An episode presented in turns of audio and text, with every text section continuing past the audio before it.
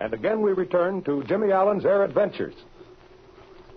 Not yet ready for his first solo flight, Jimmy was sent aloft by his instructor, Shorty Mason. But acting under orders from Mike Jones, Mason had knocked out the bolt holding the left wheel on the axle. As Jimmy took off, the wheel fell away from the ship. Jimmy's buddy, Speed Robertson, arrived at that moment. With Shorty Mason flying another school ship, Speed changed to Jimmy's ship in the air. But as he did so, Mason deliberately tried to shake him from the wing. Speed landed the ship Jimmy had been flying on the remaining good wheel, but the left axle dug into the ground, causing the ship to crash. Neither Jimmy nor Speed was hurt. Speed accused Mason of sending Jimmy up on a solo flight without any landings. This Mason denied. In reply to Speed's question, Jimmy answered that he had no landings. Mason called Jimmy a liar. Incensed by this and everything else he had taken from Mason, Jimmy leaped at him. Here they are, fighting furiously near the wrecked ship out on the airport. All right, you guys, cut it out. There's enough of that. Look out for that wrench, Jimmy. Stop it, Drop Mason. that wrench, Mason. Drop it, I tell you, or I'll knock you over into Clay County. Cut it out. You heard what I said? Must feel that one myself, right on that scrawny beak of his. Oh, boy. You sure knocked him for a loop, Speed. Yeah, maybe that'll teach him to fight fair the next time. He don't know what that means. All right, all right. I guess that's enough. You're never satisfied, Robertson, unless you smash somebody in the kisser. Someday you're going to take on someone your own size. And I'd pay a hundred bucks for a ringside seat when that happens. That'll be just about enough out of you, Mike. It wouldn't take much urging to get me to rearrange that fat map of yours. Oh, yeah? Well, you just try laying your dukes on me once and see what happens. That is, if you're able to. Here, you, Flash. Help Mason into the locker room. And get a wrecking crew out to pull in this ship. Okay, Mike. Here, Shorty, put your arm over my shoulder. You know, someday, if you pick the right guy, maybe you'll win a fight. Now, listen, Mike. I've got something to say to you, and I might just as well say it right now. All right. Go ahead and shoot off that big mouth of yours. But make it snappy. I got more important work to do than to stand around gassing with some half-baked airlines pilot. You better watch yourself, Mike. I might not be able to hold this hand back if you let out another crack like that. Jimmy, Yes, Speed?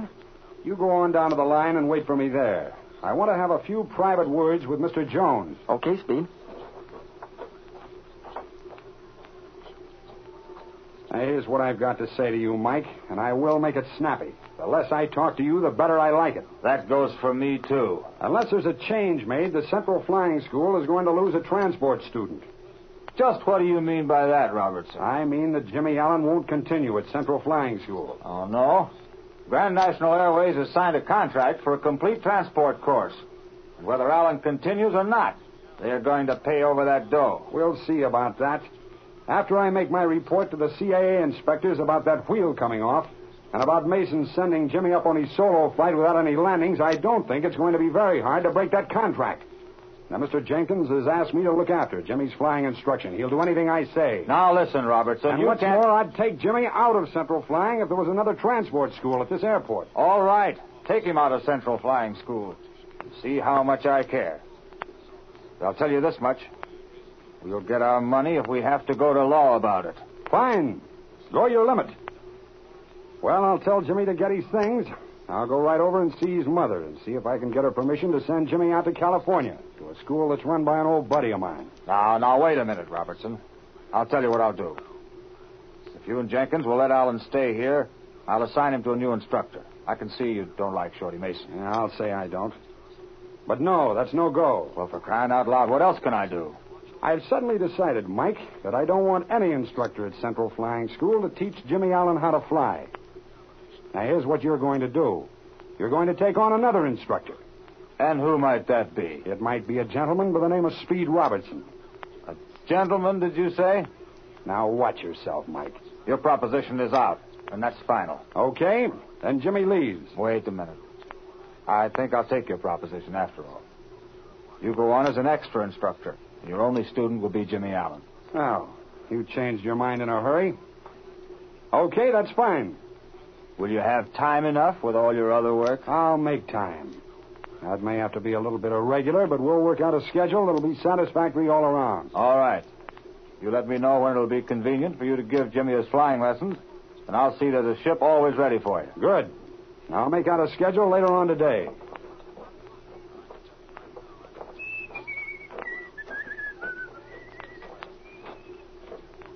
Hey, Jimmy. All right here, Speed. I got some things I want to talk to you about. Oh, pardon me. I. Oh, Speed, I want you to know Major Moto of the Manchurian Army. He's a classmate of mine here at the Central Flying School. Major, this is Speed Robertson. It is a very great pleasure to meet famous Speed Robertson. His reputation very well known in my country. Major Moto has only been here a short time, but he likes America very much, Speed. Oh. Well, that's fine, Major. Uh, how long have you been here? Uh, one, two months. Yes, I like America very much. Oh. Well, uh, who's your instructor, Major? Mr. Mason. And he is very good instructor indeed. A thousand pardons. Excuse, please. I must go class. Goodbye. Glad to have met you, Major. Goodbye. What do you make of him, Speed? What do you mean? Well, he seems like such a queer egg. Oh, all these Orientals seem strange to us. Say, that's funny. Now what, Jimmy? You know, you happened to ask him the same question I did about how long he'd been in this country. When I asked him, he said two, three, maybe four months. And just now, when you asked him, he answered one, two months.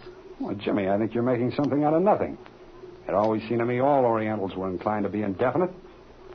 I don't see that it's very important anyway. Speed, there's something I want to ask you. Well, shoot.